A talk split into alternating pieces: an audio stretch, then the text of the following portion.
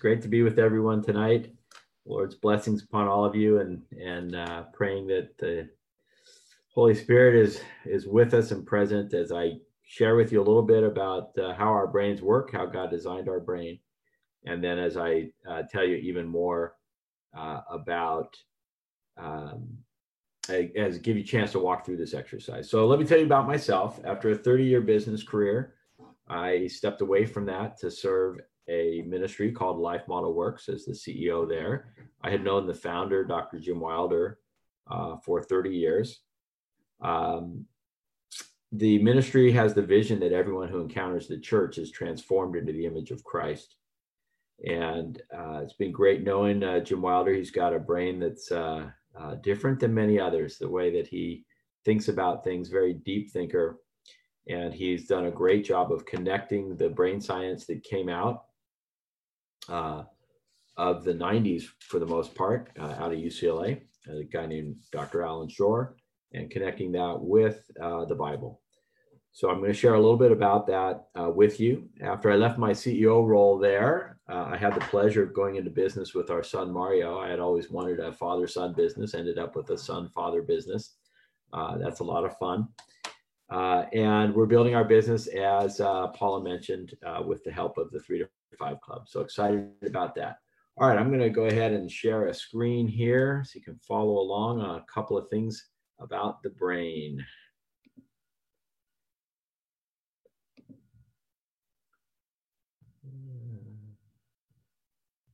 Okay.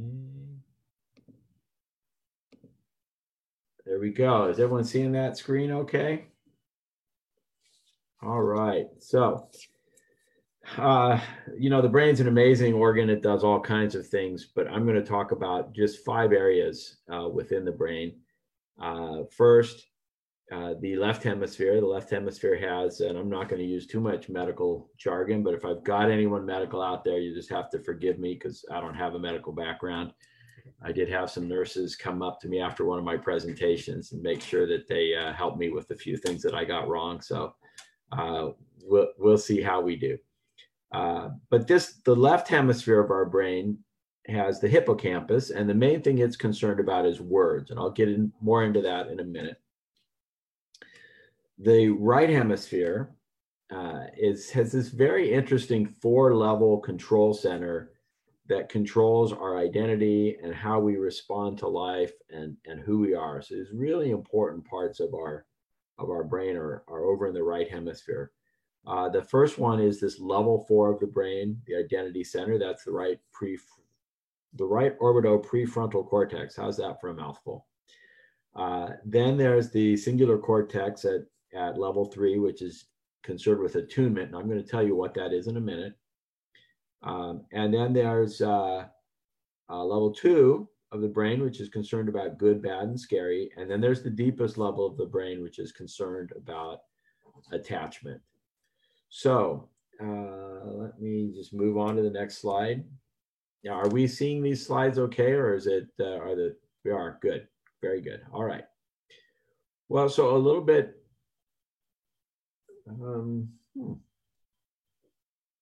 okay. Hope I'm showing you the right slideshow. We'll find out in a minute here. Oh yeah, okay. I thought it had changed this one, but that'll work. Level 4 is words and explanations. This was a previous example but what we're going through right now, you know, some of the words and explanations we have is like, oh my gosh, what's going on? When is this going to end? How much longer can I take this? You know, some things like that. And it'll become apparent as I go through here why we're spending time talking about these 5 levels of the brain. And they'll lead us right into the exercise. The question that the identity center of the brain is asking is, you know, where is my example of what to do here? It wants a model. The level 3, the attunement center, asks the question, am I alone with this feeling? Level 2 also talked about sometimes as among the life model folks as the guard shack, is asking the question, is this thing good, bad, or scary? So I think that, you know, I can just have a show of hands of the panelists. How many would say we've got a lot of people with level 2 of their brain telling them that things are, are bad and scary right now, right? Yes. All right. And then the attachment level. Is this personal to me? And more about that soon. All right. So let's get into, let's take each of these five one at a time. So the left hemisphere, naming. There's a different kind of pain with each of these levels. And if you try to address one level of pain with the tools that are meant for a different level of pain, you're not going to have a great outcome. I've heard that a lot. I've heard it from Sandy when we had a conversation. I think she said something like, if I hear one more time, you know, this advice that people have been giving me, I'm just going to go crazy. They were using the wrong tool. They were trying to address the wrong level of the brain. The pain was in a different level of the brain. So we're going to get into that. And this should help you be able to be a better friend to the people around you. So the question here is, the pain is uncertainty, confusion. I don't know what to do. I need a solution. I need answers. I need explanations. I need an action plan. This is when brainstorming is good. This is when advice is good.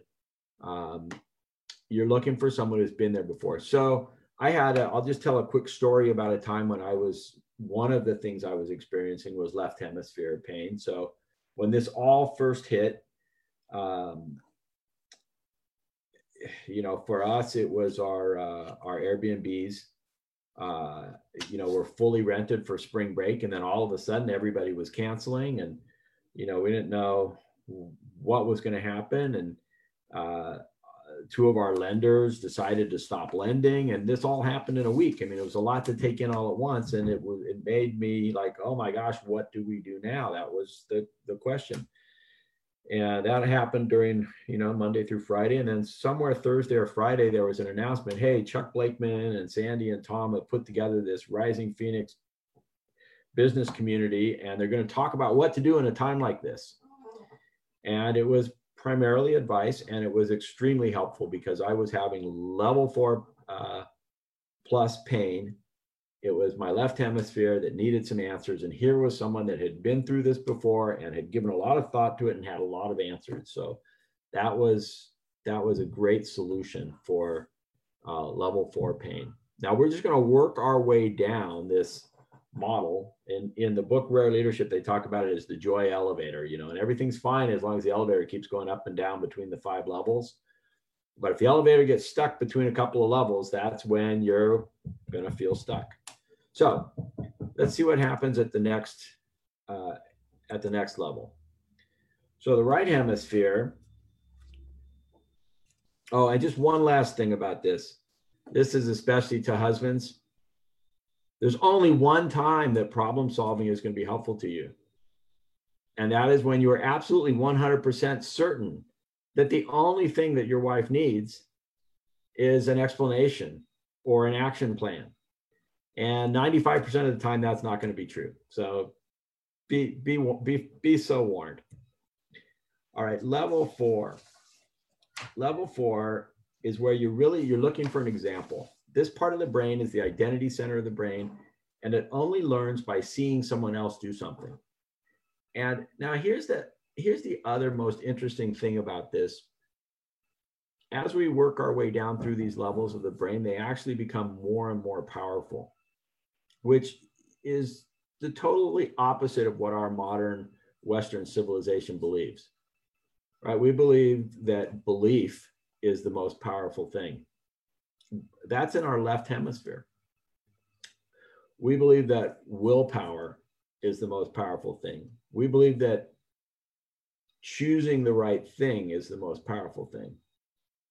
But as soon as we get a little bit of pressure on our brain, that ability to exercise what we've chosen starts to disappear. So this next place, our identity, what is it like us to do, is the question this part is asking. And if we've never been in this situation before, it's going to have a blank spot. And if it's never seen anyone else give an example of what to do in this situation, it's going to have a blank spot. And the only thing that's going to fill this blank spot in is someone else telling a story, an autobiographical story full of information, full of example and emotion of how they were in the same situation and what they did. So it isn't logical explaining. It's as if you could have a movie of seeing them do this thing. So let me give you an example of when that happened. My good friend Dave Mead and I were having a phone call one day, and I told him about this weird situation I'd encountered, which I had never encountered before, but I knew it was one that he had encountered before. And an interesting tug of war, you know, pursued, because Dave has had so much coach training, and as a coach, you're not supposed to interject your own personal life into the coaching experience. You're just supposed to pull stuff out of the other person. I said, no, Dave, you don't understand. This is a level 4 problem for me. I need you to tell me a story of when you've been in this exact same situation and you have you've needed to handle it, and kind of how you did it and what it felt like and how it turned out. And so finally he broke down, he told me a story, and, you know, boom, that was it. That's what I needed. I needed to see how someone else handles this kind of a situation. So that's what's happening at level 4. Are we good so far? You guys with me? All right. Level 3. Level 3 of the brain is asking, am I alone with this feeling?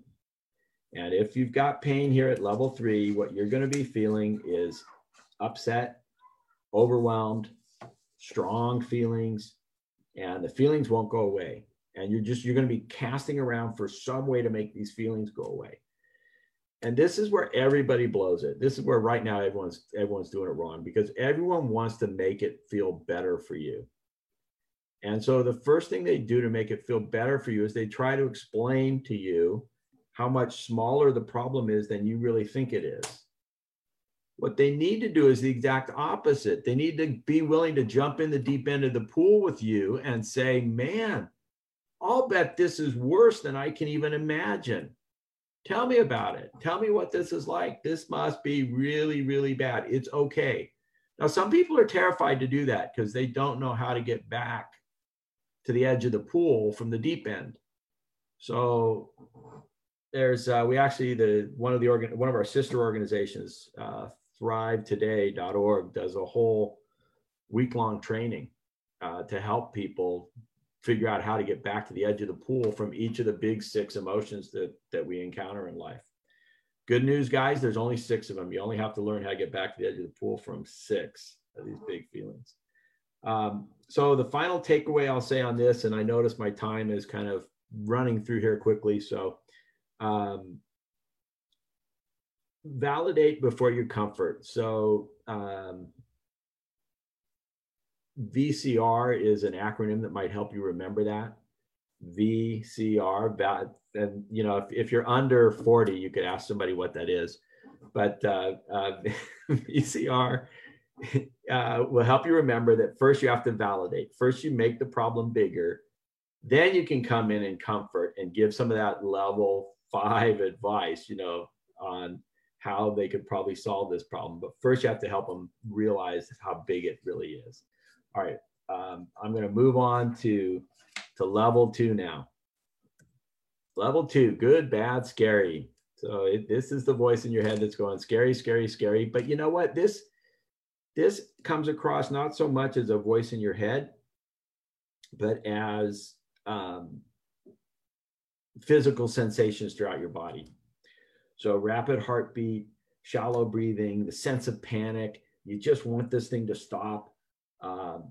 This is more than just being afraid. This is this is where adrenaline, cortisol, these chemicals are just taking over and flooding your body with the panic response. And so it's subcortical. Reason will not help you now. None of the other tools will help someone who's got a level 2 problem going on. You need to do some of the other things. So stretching routines will help. vigorous exercise to get all that adrenaline out will help. Various methods of breathing. I'll show you one just silly quick one if you're alone that you can do, which actually is pretty good. It's based on the response babies do when they're startled. It goes like this. You just go, just throw your arms back behind you and make a big, really scared face on your, scared look on your face. And you might recite one of the Psalms, whenever I'm afraid, I will trust in you, O Lord. Whenever I'm afraid, I will trust in you, O Lord. Now that'll actually kind of wake up your body. It'll kind of startle your body and it'll say, hey, wait a minute, you know, we don't have to do this anymore. So that's one solution. Breathing, just paying attention to your breathing for 4 minutes is another solution. The armed services, special forces especially like to do this box breathing where they'll count, you know, maybe 4 breaths in, hold for 4, out for 4 seconds, in, hold for 4.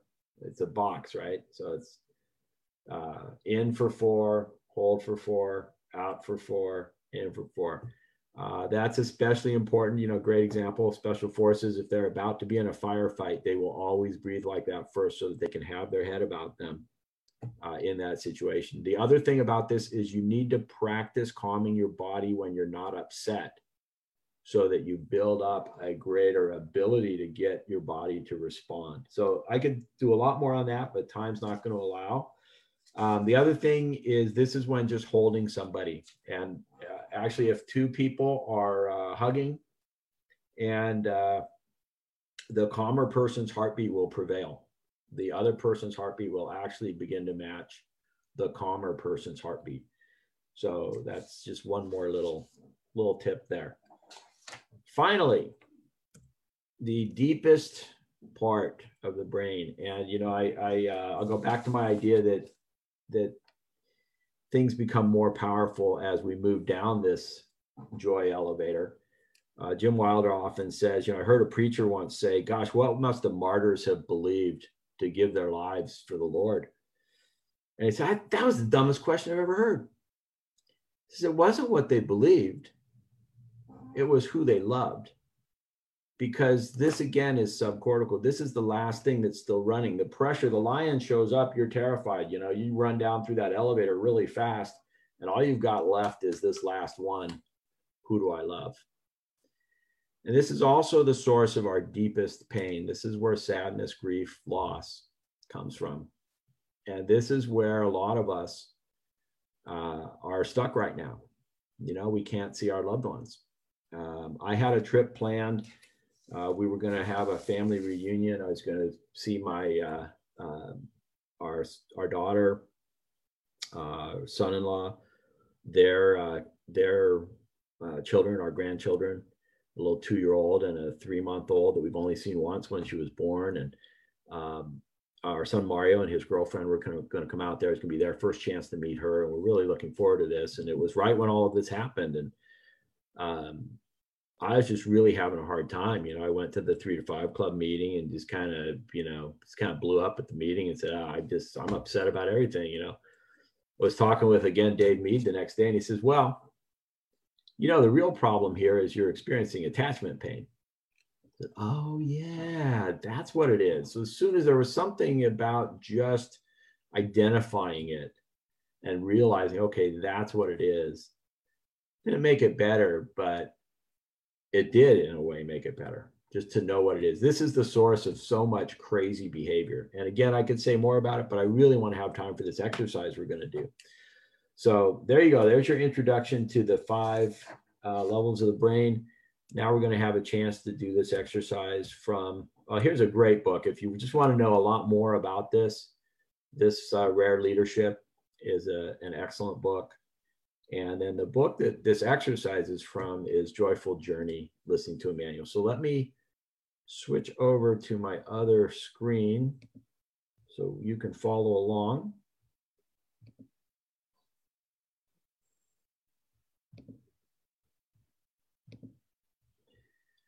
All right, so what we're going to do here is just really spend some time listening to the Lord. But what we're going to do is we're going to go through this. This process has been written in a way that actually will follow the 5 levels of pain in the brain. And what's so fascinating to me about this is when the authors first came up with this idea and said, hey, this is a great method, you know, and a great pattern because it matches the way our brain is designed to get us unstuck in our encounter with God. After they'd come up with it, one of them was reading in Exodus chapter 3 when God first speaks to Moses. And if you go back and read that chapter 3, you'll notice that the pattern is identical. Isn't that interesting that the one who spoke to Moses is the one who designed our brain, and that 3,000 years later, you know, magnetic resonance and PET scan and all this stuff would discover that the way he spoke to Moses 3,000 years ago matched the way our brain has been designed. It's fascinating. But anyway, so first let me just, I'm going to read you one of these that I did. And this is, this was, you know, one of those days I told you about when all of this had first hit and we were kind of worried about where our business was going and what was going to happen. And so I started with gratitude. God, I'm grateful. I'm grateful that we have some reserves. I'm grateful that our son and his girlfriend are safe after a car accident. God's response, me too. I sent my angels to protect them. Jim, I see that tired, groggy look on your face. I hear you worried and irritated about all the cash needs coming up. I hear you wondering if you should do mortgage forbearance. I know how big all of this is for you. The worry, the frustration, the wondering when it will end, the wondering how long your reserves will last, and a list of other things I was wondering. You feel like the weight of the world is on your shoulders. I am glad to be with you in it all. I see it all. None of it is wasted. I'm making a way. I'm leveling a path. I'm dividing the obstacles to make a clear path for everyone, including you and Mario. So we're going to give you a chance now. So just go ahead and you know, don't be too concerned about whether it's your thought or God's thoughts. Jim Wilder loves to talk about how the closer we get to him, the harder it is to tell our thoughts from his thoughts. Hopefully we start to think like him and we're closer and closer to him. So just write what comes to you. So first you want to take this step 1, gratitude, and just write down a few things that you're grateful for.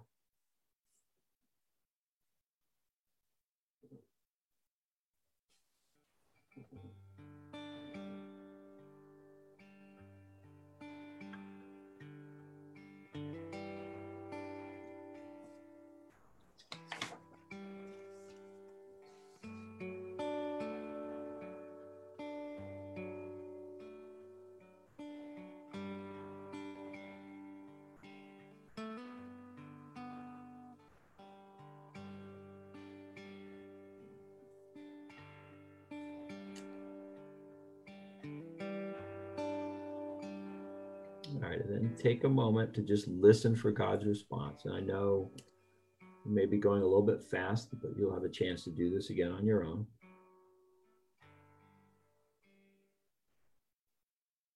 And from here on out, you're going to write in God's voice.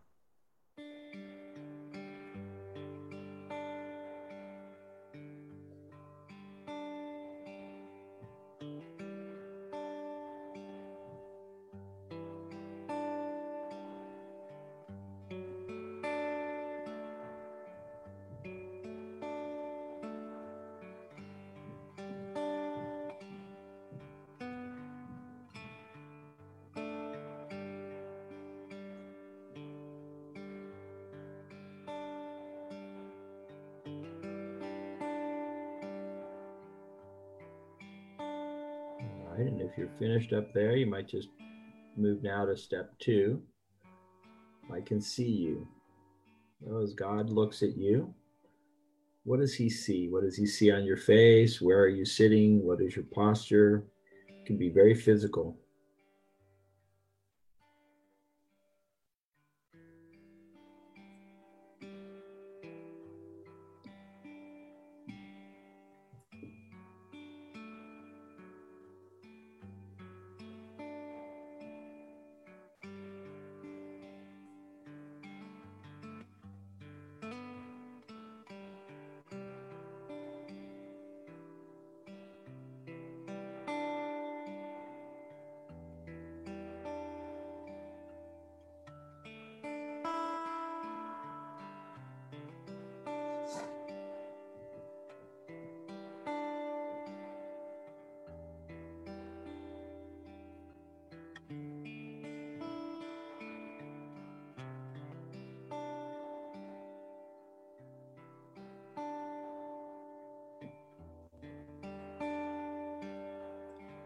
Now let's move on to step 3. I can hear you. As God listens to your thoughts, perhaps listens to your thoughts throughout the day today. What has he heard? What is he hearing right now? And then write that down as if God himself is speaking.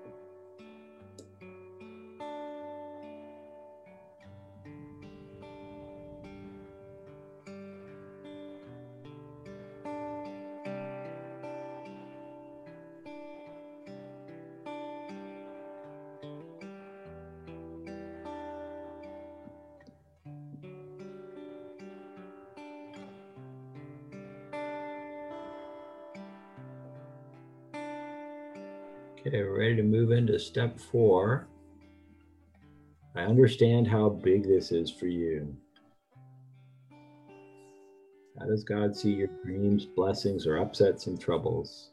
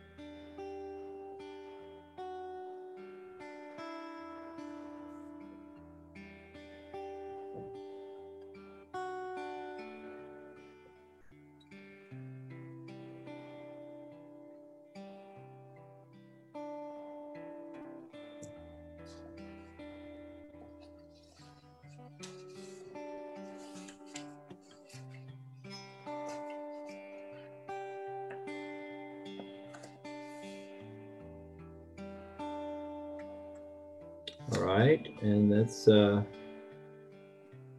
into step 5 now. I'm glad to be with you, and I treat your weakness tenderly. How does God express his desire to participate with you in life?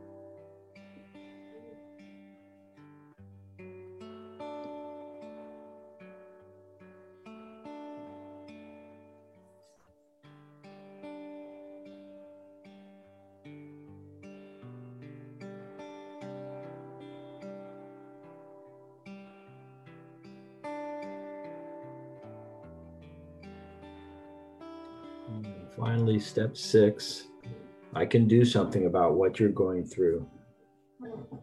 I am doing something. Here's what I'm doing. Here's what I will do.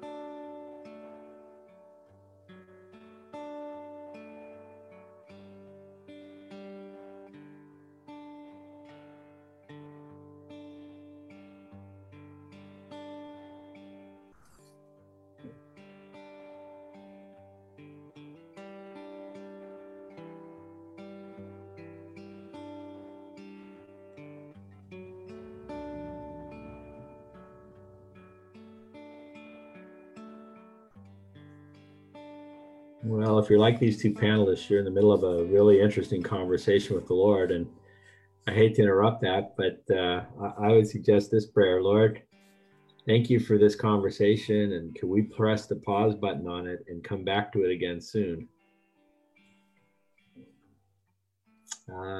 So a couple of closing remarks. Level 1 of the brain is all about secure attachment. Wouldn't it be great to have a secure attachment with God? And one of the things I've found in doing this is almost a daily way of part of my prayer time every day is that it creates just that. It does lead just to that. I have a friend, Henry, who does a couple of things. He calls his son-in-law every week, and they do this together. They just separately write it out, and then they share it with one another. Then the other thing he does is in their own individual prayer times, he and his wife do this almost every day. And then at dinner time, they share with each other. There's a lot of power in step 7 of reading what you've written aloud to someone. So if there's a few of you in the house together tonight, when we're finished, you might want to read these to each other. If not, you might want to call somebody or FaceTime somebody and say, hey, you know, I learned something new and I want to share this with you. Couple of cautions when you do read it. Your main job as the person listening is to let God use your face. So when you hear something that sounds like it's a real God thought in there, smile. Let that show. If you hear something that you're pretty sure is not a God thought, I think you could let your friend know that, I don't know, that doesn't really sound like something God would say. But other than that, this isn't really a time to give, comment or criticism or, advice, but just a time to enjoy this sharing. That's all I really have time for tonight. It was a pleasure being with you. This all started because someone asked me, said, gosh, I'm really having a hard time. Do you know anything that might help me? And I just really hope that this is something that will help you and your friends and your loved ones during this time.